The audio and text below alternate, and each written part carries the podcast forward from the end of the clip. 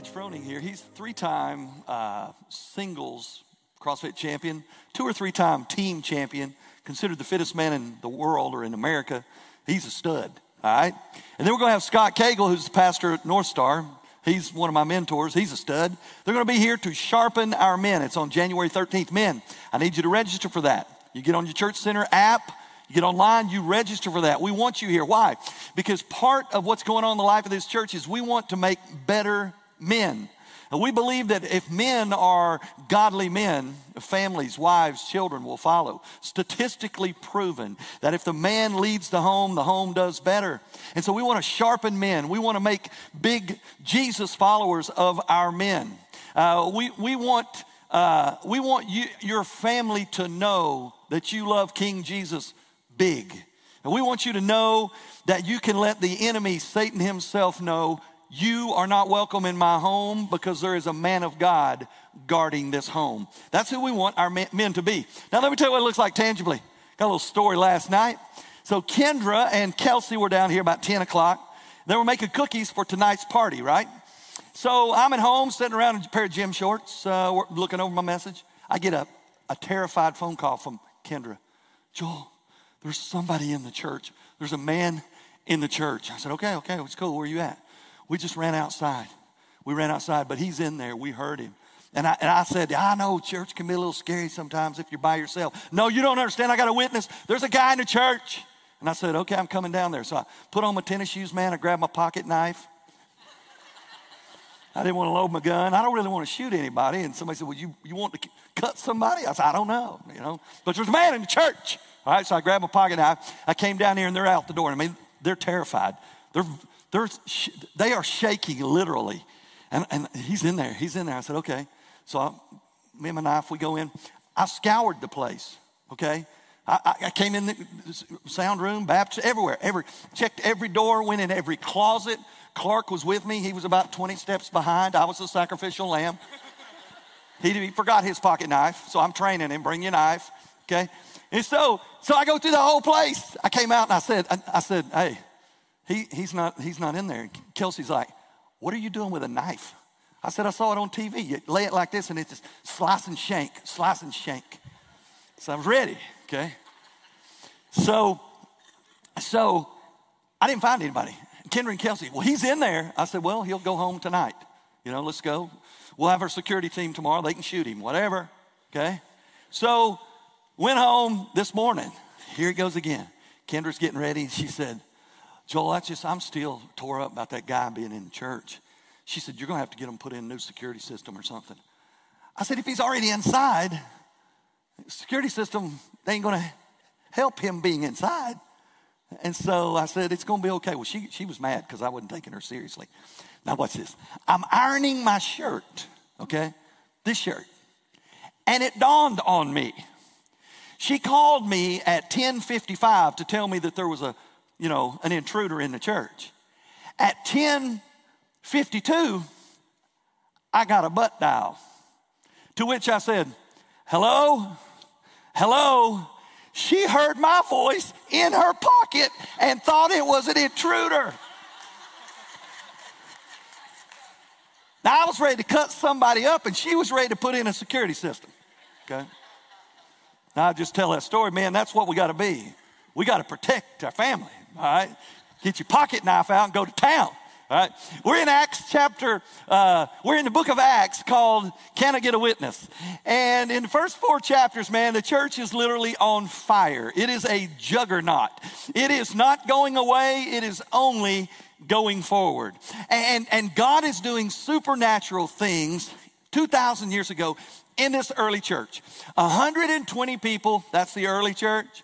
And Jesus said, Y'all hang out right here. I got to go back to heaven. I'm going to send the Holy Spirit. You're going to be filled with the Holy Spirit, and you're going to be my witnesses. And so it happens. The Holy Spirit visited that church.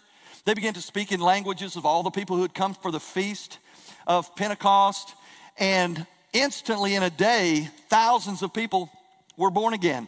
This church just grew from its infancy into something supernatural and something enormous.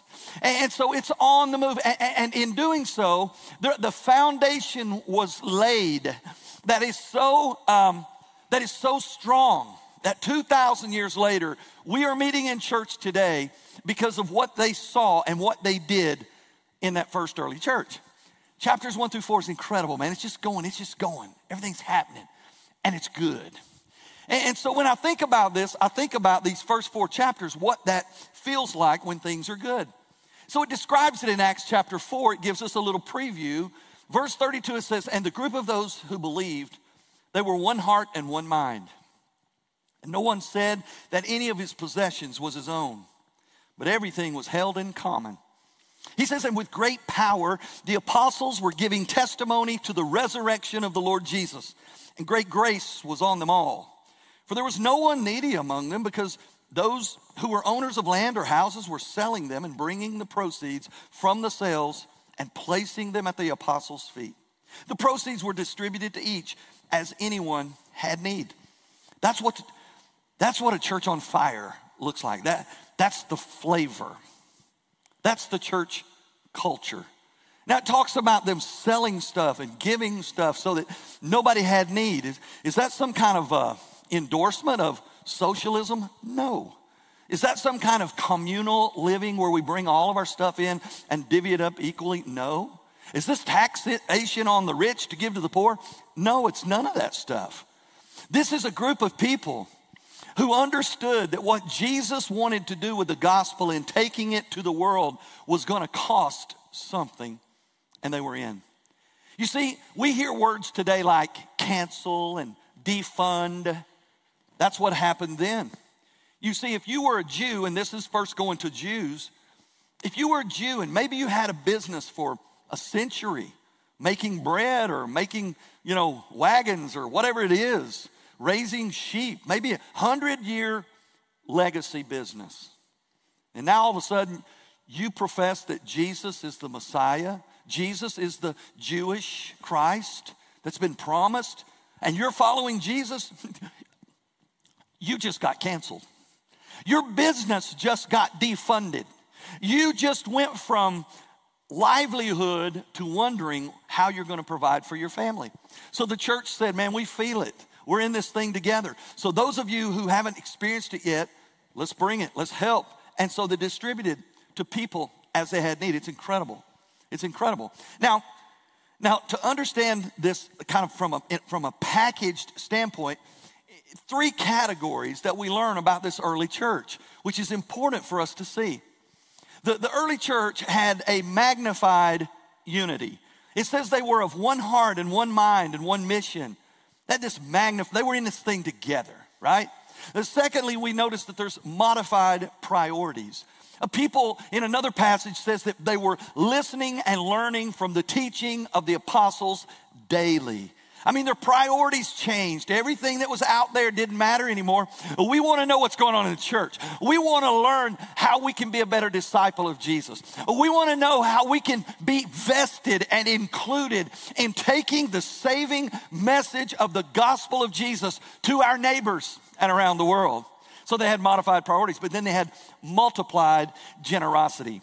Uh, they, they, they, all of a sudden, they had these generous hearts. They understood grace.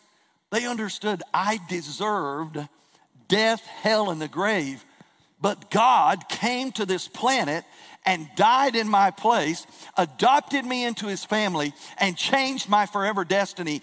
I have a heart of gratitude, and so I'm going to be generous. I'm going to support the mission of the church. I'm in this game. And so that's what it looked like. Now, it's supernatural when that happens. I, that's not normal. And I want you to understand something. A, an individual who has a very real experience with Jesus no longer looks normal. He looks a little weird. They would be called Jesus freaks back in the day. We should all be a little freakish about Jesus in this world. We should be different because we're, we're to be sanctified, set apart for a particular purpose, different than the world. This is no longer, we realize this is not our home. We're pilgrims just passing through, headed to our real home. Okay? And, and so when a church group when a collective of people who are really excited about the grace of Jesus in their life, that they're no longer hell bound, it changes, man, and, and it's different. That's what the church should look like. We should be different. We should be different as individuals. We should be different as families. We should be different business owners. We should be different employees. We should be different when it comes to Sunday morning and participating and serving and giving to our local church. And so that's what it looked like 2,000 years ago. Now, here's what's cool spin the narrative forward 2,000 years ago. Here we are. And it kind of looks like this. It, we we kind of look like that in a, in a different scale. But even in this church, there's magnified unity. You see, nine years ago, this revitalization began. And it takes unity to do the work of God. There's no time for murmuring and complaining. In fact, let me just go ahead and say this. If you have the spiritual gift of murmuring and complaining, there's openings in some of our other local churches. Okay? That's all I'm gonna say. I didn't tell you to leave, I'm just tell, informing you. Okay? Why? Because a church that understands magnified unity, they understand we don't have time for all of that. We got people out there who are dying and desperately in need of somebody telling them how they can be forgiven and set free from sin's, bondage and headed to a place called heaven. They need to know that message. And we have people in here who we don't have time for murmuring and complaining because we have a job to do in here. We, we, we, this church needs you to serve, not to complain. And, and so we, we begin to see that our church has experienced that. It takes a lot of unity. Modified priorities. When here at this church, when people begin to understand, and we and you're here, and we've got workers in just serving everywhere, when we begin to understand, we realize that the things that the world declares to be the things that provide success, the things that provide happiness, the things that provide joy, when we, when we realize those things are empty, when we realize that those things leave us disenchanted, disappointed, and disconnected with the Lord's church, then all of a sudden our priorities begin to get modified. And, and thirdly, multiplied generosity. Um, I want to tell you something ministry in this world, it costs a lot of money okay? Ministry costs money. It is no different than any other endeavor that you have. Now, you don't have to have money to do ministry, but it takes money corporately for the church to do ministry. It always has. The very first church, they have offerings. They, are giving their money, they're selling property and giving it. And, and we have multiplied generosity. I'll, I'll tell you about it in just a minute. Uh, we have people who are engaged in ministry by supporting the church through stewardship, through giving. Now, it ain't all of you. In fact, it's not most of you, but it's better than most churches. About 30% of us give at some level that appears to be some level of biblical stewardship, which we'll talk about in a little bit. And I don't know that. I don't know who it is. I don't know who gives what. But Tim tells me, based on numbers of giving, it appears that about a third of us, or a little less, are giving biblical at some level, biblical stewardship. And so when you look at that, when, you put those components together 2,000 years ago, the church just blew the doors off. I mean, it just ran off the rails. It is on fire. God is doing supernatural things. Lives are changed. The foundation of the church is, is put together. So, 2,000 years later, here we are. and it looks like that. When, when we see those things in our life, then things happen in the church. So, what about the church at Sturkey Hills? Why do I say that this church has some resemblance to the church of 2,000 years ago? Well, let me just retrace our history for the last nine years. Nine years. 2014, we began this revitalization. God began the revitalization, and He included us. Weekly attendance has grown during the last nine years from about 50 attending per week to about 700 attending each week. Our finances have grown from about $75,000 a year to about $1.4 million dollars a year. Uh, our baptisms this year, not our highest year, but a good year, will be about 60 people. You say about 60, you don't even count that number. We still have a couple of weeks. We have some people who are interested in being baptized. It'll be about 60 people. That's good. And missions, we, we have sent over 30 people onto the foreign mission field on trips this year. That's really good. We've had over 100 who have been engaged in domestic missions in Kentucky and Boston in backyard ministry this year. And so all of that has happened over the last nine years. And those are unusual numbers to say the least. Those are, those are, those are numbers that churches dream to have. And I don't take credit for it. I take credit for, for God calling me to be here. I take credit for doing my best at what I'm supposed to do. I credit God and His Holy Spirit for doing a great work. Because Jesus said, I'm going to build my church. And it's implied I'm going to build it with you or I'm going to build it without you. But I'm going to build it and the gates of hell shall not prevail against it. And so, so God is building his church. Now, so, so here we are. It's 2023, nine years into this thing. What does the future look like? It looks so much better. It looks so much greater. And it has been fantastic. I want you to understand something. The vision that God has given me and this leadership team here it's, it's, it's, it just gets much bigger. What does the vision look like? It's a big vision which includes revival to our church and our area, where it's a place where hearts are stirred deep down and convictional compromise is eradicated and repentance of sin rises up and lives are changes, changed and strongholds are broken and relationships are restored and families and, uh, are stronger and, and fathers are great spiritual leaders, and Sunday is no longer a day to check a religious box, but an opportunity to encounter collectively together our great and mighty God through Jesus, His Son. And it, we, we look forward all week long for another opportunity to come together to worship King Jesus.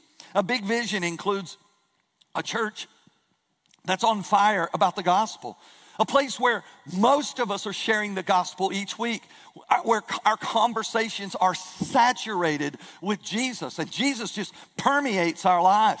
A place where not only are we sharing the gospel to people out there, we're inviting people to come and see what God is doing in here. And so the church continues to grow. Big vision of a church doing battle on her knees, where we understand the greatest form of warfare, spiritual warfare, is not physical, it's spiritual, and it's on our knees. And so we understand, we dive into prayer. A big vision where every person knows what part of the body they're supposed to play. And they show up weekly and play their part to make the body complete and fluid and to make it operate like it should. A big vision where everyone is meeting in groups and, and, and, and getting together in circles, finding community and finding a way to be connected to the church. A big vision where 30 people aren't on the mission field each year, but 100 are over. And 100 people aren't in the local mission field a year, but over 500 are doing local missions each year, each year. A big vision that includes the revitalization of another dying or dead church, just like this revitalization. Not just one, but multiple churches like this that we get to be a part of revitalization. A big vision of Jesus continuing to build his church by saving people here and in our area, by seeing hundreds of baptisms, by bringing the unchurched and the dechurched and the disenchanted and the church hurt back into community through with God through the church. But I want to tell you something. Big vision comes with big needs. Big vision comes with big needs. And so here's some of the big needs that we have. We want to support other ministries domestically and around the world at a different level than we ever have. How do we do it now? For every dollar that, that you give, uh, 10 cents of it goes to the mission field. So this year, our revenue will be about 1.4 million. $140,000 will be distributed to missions uh, endeavors locally and around the world. It could be choice, choices. It could be the hospice center down here. It could be, um, it could be uh, One Vision in Brazil and Dominican Republic. It could be Hope Through Him in Honduras. It could be Inkai's children in Africa. Uh, whatever it is, we want to support them. And 10% of our money goes there. So we want our offerings to grow. And we want to be able to give more, a greater percentage to support other ministries. We want to pay off our mortgage. We want to pave additional parking. That's about $125,000. We want to install a stairway to get to the sports field. That's a $35,000 project. We need a new bus. We need a bus. A bus to pick up our senior adults, a, a, bus to pick up our children who are in our elementary schools who come over here for Bible release time, a bus to carry our students for events and activities they go to. That's $115,000. Uh, we, we want to expand our playground to accommodate for all the little boys and girls that you saw last week in this Christmas program 150, 160 people strong. We need to expand our facilities, our playground. $100,000. And so I want you to understand those are not just pie in the sky, exaggerated dreams about something we would like to see happen. Those are visions, visions of hope. And the word hope in the Greek is elpis, which means a vision of an ex- expectation of our mighty God. These are things that God is going to do. I, I can stand here and say, those things God will do if we're faithful. And if we continue to track like we've been doing, God will do what He's told us He's going to do. Let me tell you something about God. God will never ask us, He'll never ask you to do one thing that He won't provide the resources to accomplish it. Never. Never. If He says, I want you to do this, and you do it, He'll provide a way. I've seen it time and time again. We see it time and time again in Scripture. And just like that, Acts chapters 1 through 4 looks amazing. And just like that, the church at Sturkey Hills looks amazing. And then, right in the middle of the excitement and the goodness, we keep reading. And we read one of the strangest, most curious passages in the whole New Testament. It's right here in, Acts chapter 4 and 5. You see, in the Bible, when the Bible was written, it wasn't in chapters. Chapters and verses are to help us navigate through it. And so, really, the separation there is a little bit awkward because the end of chapter 4 really is connected to the narrative of, of the beginning of chapter 5. And, and, so, and so, the title of the message on the back of your life guide is this A Tale of Two Givers. A Tale of Two Givers. Now, if you're a guest today, let me just go ahead and say this. If you get, if, if this is your first time here and you say, mm, visited church and uh, the preacher's talking about money again, well, that just tells me you don't visit this church very much. Okay? So thanks for the confession. Uh, number two, don't, don't, don't get mad and say, I'm not going back to church. You talked about money. I preach expositionally. What does that mean? I go through books of the Bible. Now, I'll break away from it next week. It'll be Christmas Eve. Uh, but the following week, we'll be right back in Acts. Okay? I don't pick what I'm going to preach on. It tells me. It tells me six months from now what I'm going to preach on. It tells me tomorrow, uh, next Sunday, what I'm going to preach on. Uh, excuse me, the following Sunday, what I'm going to preach on. And so I'm preaching on the tale of two givers today. You know why? Because we're in Acts chapter 5, finishing 4, and it ta- tells us this story about a tale of two givers. And so I don't run from it. I don't hide from preaching on money. And if you're upset with that, just get over it, okay? Because the Bible talks about your resources. Do you know that? Jesus taught about your resources. 16 of the 38 parables that Jesus taught had to do with money and your personal resources. Huh, take it up with Jesus. Did, would you tell Jesus that? You talking about money again, Jesus? You wouldn't say that to him, you just say that to me. Okay? So you need to get over it. Number two, in the Gospels, 288 verses refer to material possessions. That's one out of every 10 verses in the Gospels Matthew, Mark, Luke, and John. In the whole Bible, Old Testament, New Testament, there's 500 verses about prayer, 500 verses about faith, over 2,000 verses about money and possessions.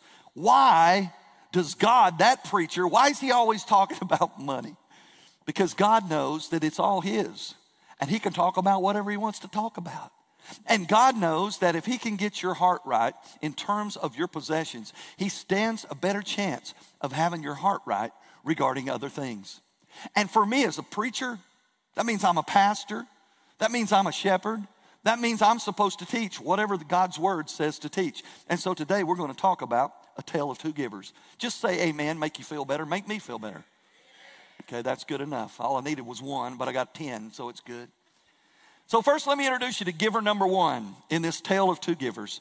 Giver number one is in chapter four, and he's amazing, man. This guy is rock solid.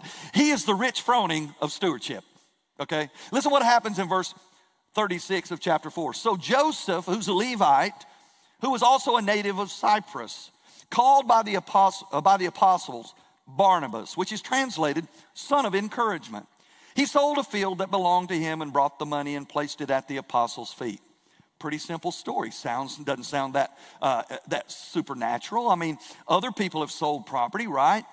It's a little bit different. You see, in this, in this passage, we got to understand the context. It says, it says this guy's name's Joseph. He's a Jew. He is a Levite, or he was in, of the Levitical family line. But he's also raised in Cyprus. So there's a, thing called the diaspora, which is the dispersion of the Jews. Over time, when, when they would be taken over by Babylon or uh, Persia or whoever it is, Rome, it, they would get dispersed. And so this family was in Cyprus. Now, he's no longer following God in a Levitical way. How do we know? Because he owned property. A Levite was not allowed to own property because they were to trust God for every possession.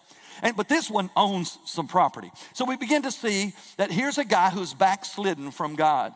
He's not living his calling, he's not living his bloodline, he's not living the Levitical life. He's just living a successful, ordinary Jewish life in Cyprus. But it is on this day something happens. You see, it doesn't tell us what happened to Barnabas, but I'll share it at the end. Something big happened to this Levite. No longer was it some kind of religious, uh, historical uh, concept called uh, the, the tribe of Levi. He met Jesus. He met Jesus Christ, and Jesus radically rocked his world. No longer was it about a religion about God, it was about a relationship with God. He met Jesus. And he, at this point, he's like, I am in. I, I see this, man. I know what Jesus did for me. And I want to do whatever I can to contribute to spreading this message to the world. So the Bible says he sold some property. But it's interesting, there's a Greek word here, doesn't appear anywhere else in Acts. Every time they sell something, it's a, di- a different Greek word. But in this case, what, oh, Joseph named Barnabas, what he sold, the Greek word is agros, one time in Acts. It is a farm, it is a countryside, it is a large plot of land, it is a cultivated and fertile piece of property. He sold big. He doubled down. He's in. I'm not selling a piece of it, I'm selling an all of it. I'm not giving a part of it, I'm giving all of it. Why? Because he understood grace. God had taken this backslidden Levite, rocked his world, brushed him over with grace, introduced him to the family of God, and set him on fire with the gospel of Jesus Christ. You say, How are you getting that out of that little passage? You got to keep reading, and I'll show you where I get it in just a few minutes. And so, so they would name him Barnabas, which means the son of encouragement. Let me explain something. If, if God puts a, a vision in your heart, a mission in your soul, and you start trying to pursue God, and you don't have the resources, you, because I said earlier, God tells you to do something. You, you, if you're walking by faith, you don't have all the answers to the questions. And you don't have all the needs met just yet, so you just step out into the unknown and you watch and wait and hope and pray and expect God to fill the need. And along comes Barnabas alongside these missionaries and said, Oh, are we taking up an offering? I'm in.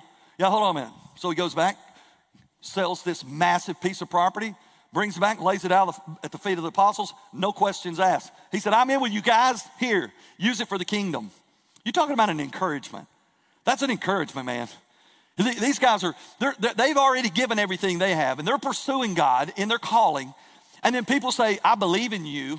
I believe in the mission God has given you. I believe in the mission of the gospel saving the world. I don't want to be a spectator in that. I don't want to talk about how good it is. I want to be in the game. I want to support it. I am in with you. It's an encouragement. I got encouragers in here. I got people in the church who just, they're generous. They just give. And it's an encouragement. That doesn't mean if you don't give, you're a discouragement. It just means for people who give. There's some people who just encourage with, with, with, with, with kind words, you know? I mean, I'll preach a message and I feel like it was terrible. And so, man, that, that really spoke to me. Have you been reading my mail? And I'm like, that couldn't have spoken to you. That must have been God because that was terrible, right? And, and, they do it with giving. They say, hey, you know, I, I, I, I'm, I'm entertained by this every week. Tim takes care of all of our finances, and he'll send me a, a text and he'll say, Our giving for the week was this. And I just look and say, Lord, that's amazing. I, that's amazing. Nine years ago, when there was $75,000 in the annual kitty, and today there's 1.4 million, that's just funny. That's funny math, right? And it just gets funnier every month or every year because more and more people are starting to experiment with biblical stewardship. And God blesses those who do. And then the stewardship continues. and it becomes a great encouragement.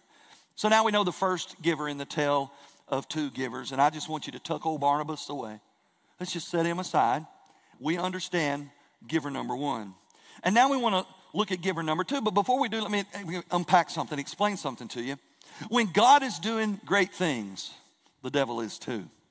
When God is moving and shaking and stirring, the devil is too. When the disciples get excited, the demons do, do, do too. And that's what we're going to see. Everything is going good 2,000 years ago. And everything is going good here, but we need to be careful as we move forward. Giver number two, Acts chapter 5. Now in the New English translation. If you read a NASB or New King James, it may say, but. Your translation may say, on the other hand. You see, now we're going to be introduced to an alternative giving position, an alternative view of stewardship. It says, on the other hand, a man named Ananias, together with Sapphira, his wife, sold a piece of property. Now, on the surface, it's okay. There's no, this is the beauty of the church. There is no required giving. You are not required to give a red penny. You are not required to pray.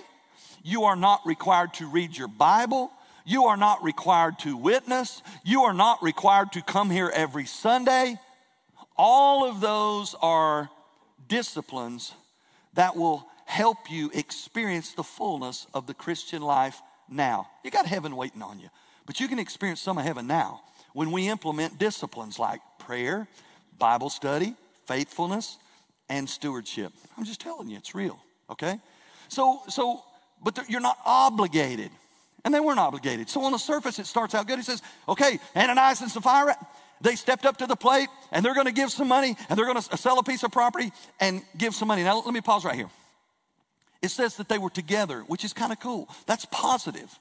Ananias and his wife, Sarah, they're skipping into this thing together, man. They're, they're going to be part of this thing together, right? And, and you know, the institution of marriage is, is designed beautifully like, that way that, that the man is supposed to be the spiritual leader of the home and, and it's just the way it is. And when a man leads spiritually well, the family is better off and they're blessed. But there's times when this man who's supposed to be a spiritual leader, he just, he chokes, man. He just drops the ball, okay? And he has a wife. God has given him a wife. And you know what the wife is called in Genesis? A helper. You know why God called her a helper? God knows men. Men need help. That's what that's all about. And so when the spiritual leader's not doing right, when an opportunity to do something comes up and it's, and, and it's just sideways of God's will, Sapphira should raise her hand and say, Hey, Ananias, are you sure we're supposed to do that? Now, let me just go on the record say, I hate when that happens. I hate when Kendra says, I don't know, are you sure that's right? Well, I don't know, let me think about it. And I walk away and I'm think, man, she's right. I hate when that happens. I, am I the only man that hates when your wife's right? I'm the only guy? Well, I'll repent of it. Y'all perfect people. Okay? No, we hate that. But that's why, that's the way God designed us. And so we see them together. They're stepping into this thing together. And, and, and they're doing this thing. They're, they're kind of repeating what they've already seen done. And when we see in the Bible, we see couples throughout the Bible who fail. Adam and Eve. Adam and Eve were in the garden of perfection, the garden of bliss, sinless intimate with God every morning in the cool of the day. Along comes the serpent. Scripture tells us in Hebrews that Eve was deceived, Adam was not. Eve partook of the forbidden fruit. But you know what the rest of the story says? Adam was standing there next to her. And ultimately, he did the same thing. It was a perfect opportunity for the man of the house to say, Hey, serpent, we got no room for you here. This is, we, we don't listen to you. We walk with God. He didn't say a word. He filed suit, he did the same thing. You continue to read in the Bible, you find Abraham and Sarah. Abraham and Sarah are old, like a hundred, no kids. God said, You're going to have a son. And they're looking at each other saying, Man, you getting old. And so Sarah has this wonderful idea Abraham, this ain't happening. Let's expedite the process. I have this lady that works for us. She's a beautiful lady. Why don't I bring her in and you can have a relationship with her? What a stupid idea. Okay? Now we have the whole Islamic world, okay? Because, because of that. Now, Abraham could have been the man. He was the man. He could have said, Sarah, I know you're old. You're still a fox to me. Everything's going to be all right. I don't know how this is going to happen, but whenever it does, it's going to be a good day. So let's just wait, right? He didn't say that. He said, okay. And next thing you know, everything's upside down. You keep reading, you find David, man after God's own heart. Goes out on his porch one day, and Bathsheba's taking a shower out on the back porch. Ladies, that's never a good idea. And men, if you ever see that, go back in and check ESPN, find you a game. He didn't do that. He didn't do that. He, she's beautiful. He called for her. He had a relationship with her, got her pregnant, murdered, murdered her husband. All the while, all it took was for one of those people in that relationship and that to raise their hand and say, Is this what God wants us to do? Are we sure this is what God wants for us? Because I think He might want more.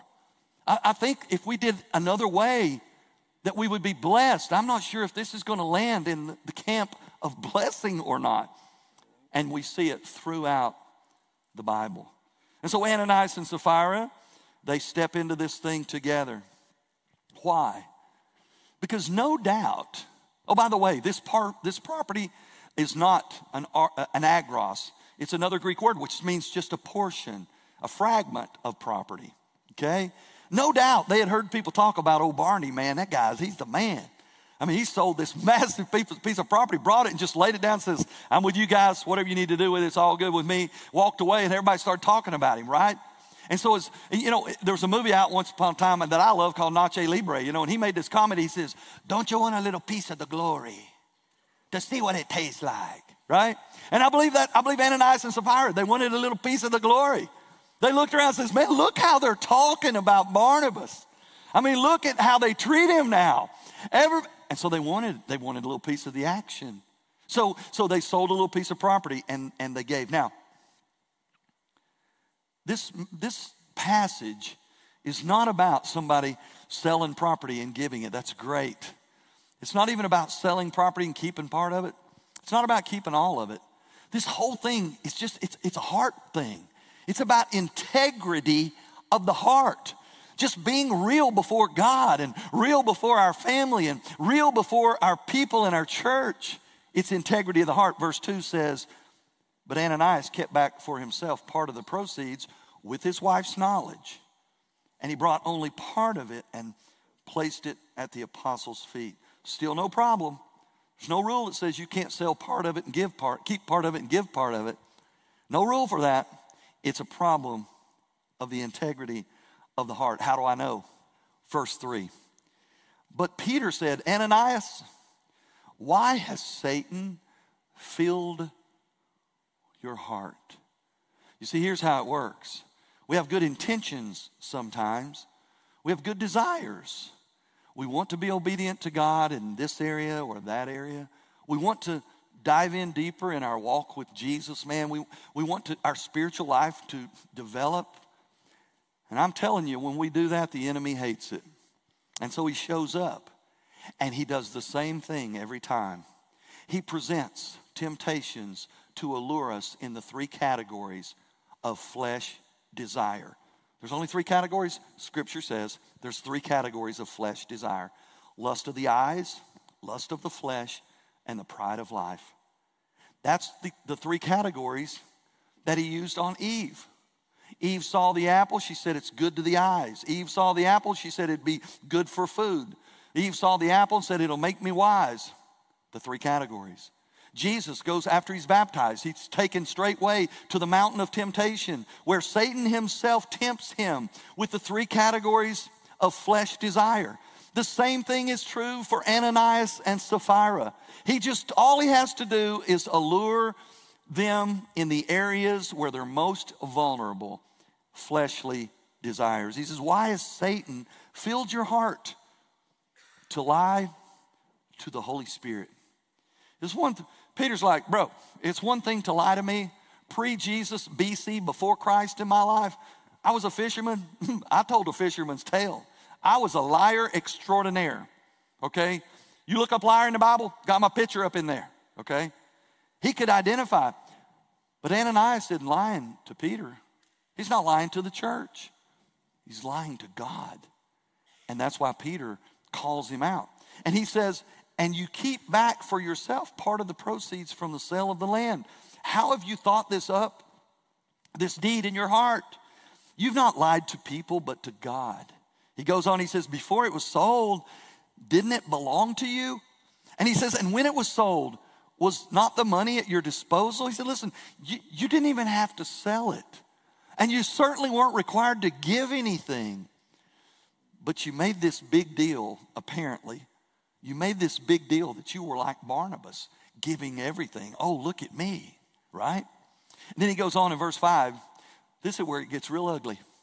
This is a bad day to get called to the principal's office. It says in verse 5 when Ananias heard these words, he collapsed and he died. Kind of hate to see that one. It says, in great fear gripped all who heard about this story.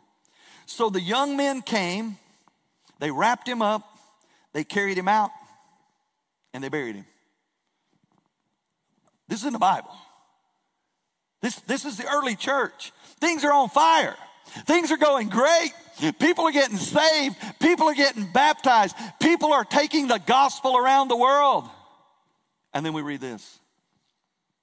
It's like he showed up, and Peter, filled with the Holy Spirit, knew that he had lied to God, and he asked him, Have you done this? Ananias didn't own it.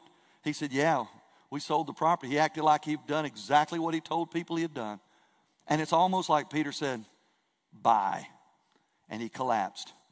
And then Peter said, You go dig a hole. You wrap him up in that cloth. You carry him out there and throw him in the hole, and you cover him up. Bingo, done.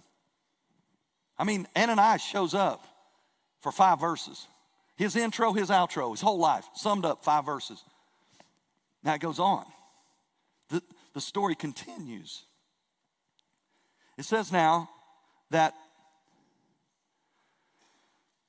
three hours later, after verse 7, after an interval of about three hours, his wife came in but she did not know what had happened. Peter said to her, uh, Tell me, were the two of you paid this amount for the land? And Sapphira said, Yes, that much. And Peter then told her, Why have you agreed together to test the Spirit of the Lord? Look, the feet of those who have buried your husband are at the door, and they will carry you out. At once she collapsed at his feet and died. So when the young men came in, they found her dead and they carried her out and buried her beside her husband. What, what had they done so grievous? They lied and they tested God. I have three brothers. They're awesome. They're great guys. Growing up in the same household, man, you know what we did a lot? Fight. That's what four boys in one house do. We fight all the time. And it was awesome. Okay? And my dad was a contractor. He built houses, worked hard six days a week. And he would come in, my mom would have this big supper, we'd all eat. He'd sit down to read the newspaper. And we would fight. And after a little while fighting, my dad would have enough. He'd say, he'd turn the paper like this. He'd go, Hey, boys, enough. He'd start reading his paper. We'd calm it down for a minute. Next thing you know, here we go. We're after it again. Now, the whole time we're testing him because what we did not want, we, we didn't mind him saying, Boys, that's enough. We didn't mind him saying it loud. But we didn't want him to get out of his chair. Because if he got out of his chair, it's time to run. Okay? Because the wrath was coming down. All right? We were testing him. Listen, we're not supposed to test God. We're supposed to hear what God says in our life, instructions from the Word of God, compelled upon our heart by the Holy Spirit, and respond to it just like that. Not hold out. You see, we, li- we live in a world, and Clark knows this, that wants to live in the gray land. Students are great about this. I remember young people would ask me, So, how far is too far on a date? The better question is, How little should we do on a, get on a date? You know, and the guy's always thinking, Well, you know, we need to. you know. So, so we don't want to live in the gray area, the fog. We want to live in the, the bright land where there's truth and transparency and holiness. That's where we want to live. Ananias and Sapphira are a picture of what it looks like when we test God. Now, let me be clear about something. Are, are we never allowed to test God? Sure, we are. There's one place that I'm aware of, and if you know of another, you can let me know, but I think there's only one. And this opportunity to test God has to do with our money, of, of, of, of, which is kind of odd. We can test God with our resources. It's not testing God in holding back, it's testing God in giving. In fact, here's what it says in Malachi chapter 3. God is speaking. He said, Hey, can a, can a person rob God? He says, uh, You indeed are robbing me. But you say, How are we robbing you? And he says, God says, in tithes and contributions or offerings. And you are bound for judgment because you are robbing me. This whole nation is guilty of this. That's pretty direct, isn't it? It's pretty direct. But the beauty of God is that He doesn't leave us in the judgment. He wants to open up the doors of grace and abundance. Listen to what He says. The only place we can test God. He says, verse 10 Bring the entire tithe into the storehouse so that there may be food in my temple and you can test me in this matter, says the Lord of heaven's army, to see if I will not open for you the windows of heaven and pour out a blessing for you until there's no room for it all. Now, now I want to tell you something. My wife and I have been tithers for our whole life together. In fact, I've been tithing at some level, trying to, since I was in the third grade. I had a paper out in the third grade. Norris, Tennessee. Me and my older brother, he was fourth grade. And we collected on Thursday. And my dad said, I'm going to let you do this paper route and put you a little money in your pocket. He said, but on Sunday, whatever you get on Thursday, you take 10% of that and you put it in the offering plate. And if you stop doing that, I'm not going to let you work anymore. Well, we wanted to make a little money. So we started tithing in third and fourth grade. And it never went away.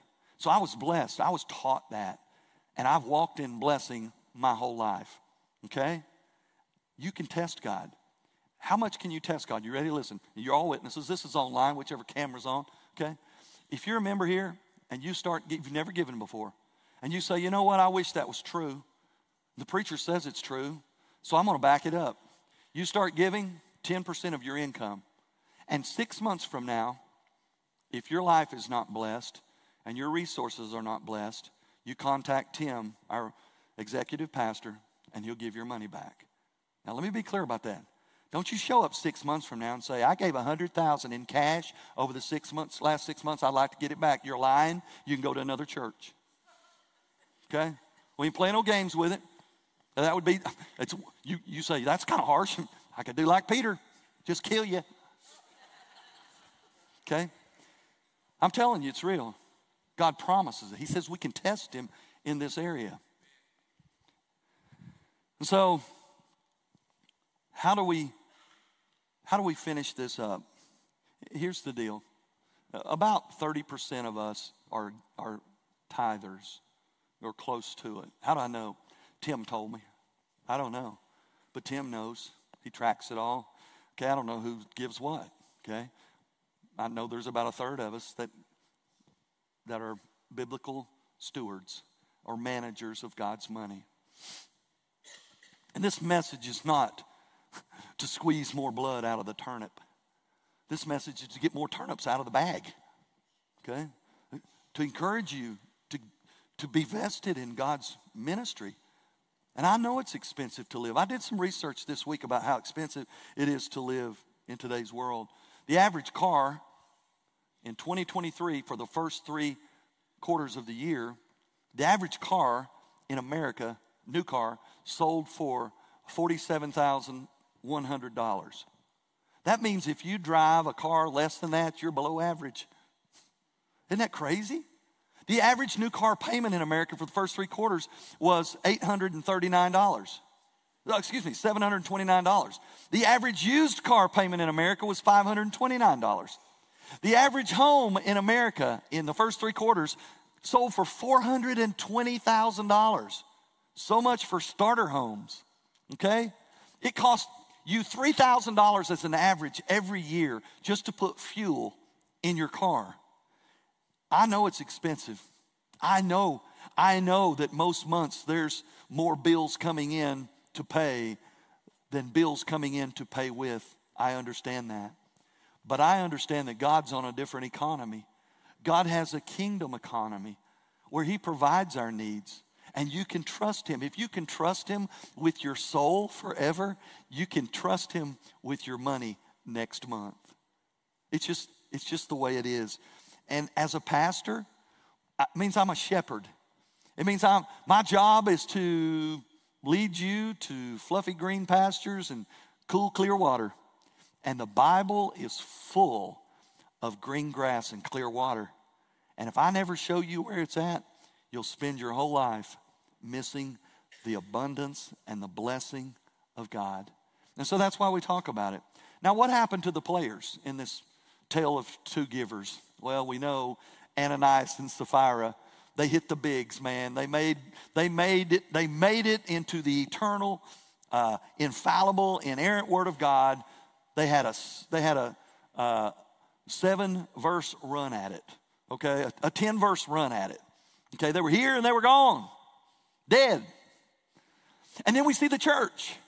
It says the church was gripped with fear this is a reverential fear. You don't have to fear the devil. You don't have to fear the world. You don't have to fear sickness, but you're supposed to have a reverential fear for Almighty God. And it says the early church, man, they, they were gripped with fear because it says they were gripped with fear when they heard this story. Can I be honest with you? When I was preparing this message, I hit a spot where I was gripped with fear because I had to check my own holiness. I had to check where I was what with my finding. God's been good to me. Okay? And, and, and I tell people say, well, where do we start giving? You just do what the Old Testament. A tithe is 10%. Whatever you make, you move the decimal point over one dot or one digit, and you're there. Okay? That's entry level. That's the launch pad for giving. But for those of us that understand it, it's time to move forward. And I got to do that. He's, he's, he's moved in my heart. I'm gripped with fear because I don't, I don't want to be the one holding it back. I don't want to be the, the one that shows up in chapter 5 and the brakes are slammed on in the movement of God's kingdom into the world. And so we see that in Ananias and Sapphira. We see they're, they're at. We see the church, what they look like. What about old Joseph the Levite from Cyprus? What about this guy named Barnabas? Oh man. When he was in, when he said he was in, when he committed those resources, he didn't stop there. Barnabas would be the first uh, non apostolic missionary in the church, in, in history. Barnabas would go on and be an evangelist and a missionary. Barnabas is the one who, after Saul got converted on the road to Damascus, Barnabas took him and trained him how to be a Christian evangelist. And then he took Paul, took him to the disciples. He said, Listen, boys, I know you hate this guy. Okay, he was persecuting the church, he was killing people, putting them in jail. I'm here to tell you he's the real deal. I'm here to tell you that Jesus that lives in me, the Jesus that lives in you, is the Jesus that lives in him. Barnabas is like, I've heard him preach the gospel and see people saved. You can take him in and add him to your crew. Okay? He goes on and he goes on the first missionary journey with Paul. I mean, he supports him. And then along comes this guy named John Mark, who is his cousin. And John Mark gets discouraged in ministry to the place where he's going to quit. Barnabas comes alongside him, encourages him back into the ministry, and John Mark would be none other than Mark, who wrote the Gospel of Mark. Barnabas would take up money and send offerings to churches that were struggling. Now, here's the deal Every bit of that. Ananias and Sapphira, a church gripped with fear, and Barnabas, the missionary. All of that launched from the platform of how they handled their money in a tale of two givers. And so here's the question Who do you identify with the most? Now I'm going to help you. I'm going to do something we've never done before. I don't think we've ever done. I certainly have never done it. Never been challenged to do it. Next Sunday is Christmas Eve. Every year we do Christmas, right? And every year you buy presents for people. I know you do. Now maybe you're a Scrooge and you don't, but you know, maybe we'll get you something. Okay? Every year we buy Christmas for people. I don't know that we ever give anything to Jesus, and it's his party.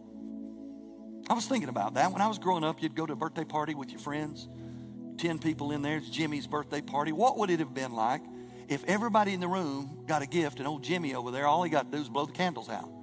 Next year, he'd say, let's, let's forego the birthday party. It ain't that big of a deal. But every year we have Christmas. So I want to challenge you. And hear me when I say, you don't have to give anything. It's not required to give anything.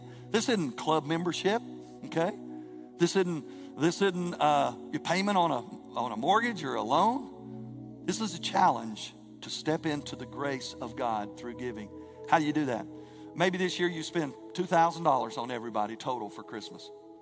You could give Jesus two thousand dollars just to let him know you love him as much as everybody else combined. That's pretty cool. Maybe you can't do that. Maybe you're already broke. And I'm not asking you to borrow money and, you know, and give Jesus borrowed money. I'm not saying that. But I'm saying maybe you say, okay, I love my wife the most, and I spent $500 on her. So I'm going to let God know I love him as much as anybody that he's ever given me in my life. So I'm going to give $500. Maybe you don't have any money. Maybe you don't have anything. It's okay. Because it's not about giving. Listen, it's about the integrity of the heart. And maybe the integrity of the heart for you is to sit down with your spouse or with yourself and lay out your finances and say, I need to get this in order so that I can be giving to God because He's given it all to me. I want you to bow your heads and close your eyes as we finish. God, we thank you for this amazing chapter, even the scary part. God, we thank you that how you you are a God who provides and you grace us and you're patient with us, but there's a place where that runs out and you get real serious about holiness. And, and God, I come before you in front of all this church and confess that I need to be more holy in my life and, and, and need to eliminate things that are, that are holding me back from everything you want for me. But God, I, I'm not afraid of challenging our people to dive in, to test you, to trust you, and to see what you do in their lives. And God, I thank you for this time. I thank you, God, that we can learn from other people's mistakes. I thank you, God, that your Holy Spirit is real, real kind to our heart and that you tell us and give us instructions. God, help us be faithful and obedient to do what it is you would have us to do. God, most of all, if there's someone in this room today that maybe they know who Jesus is, they know the facts, the stories, maybe they understand some things about religion, but they don't know you, God, in a real and personal way. It's my prayer that your Holy Spirit would gently invite them into your forever family. That on this day, they would hear that voice from deep inside saying, Come to me, ye who are weary and heavy laden, and I'll give you rest. And God, you'll forgive their sin, you'll come into their life, and you'll save them forever. And we'll give you praise for it. And for the rest of us, Jesus, we just want to say Merry Christmas. Thank you for all that you've done for us. Help us do what you would have us to do in this season. In Jesus' name, God's people said, Amen.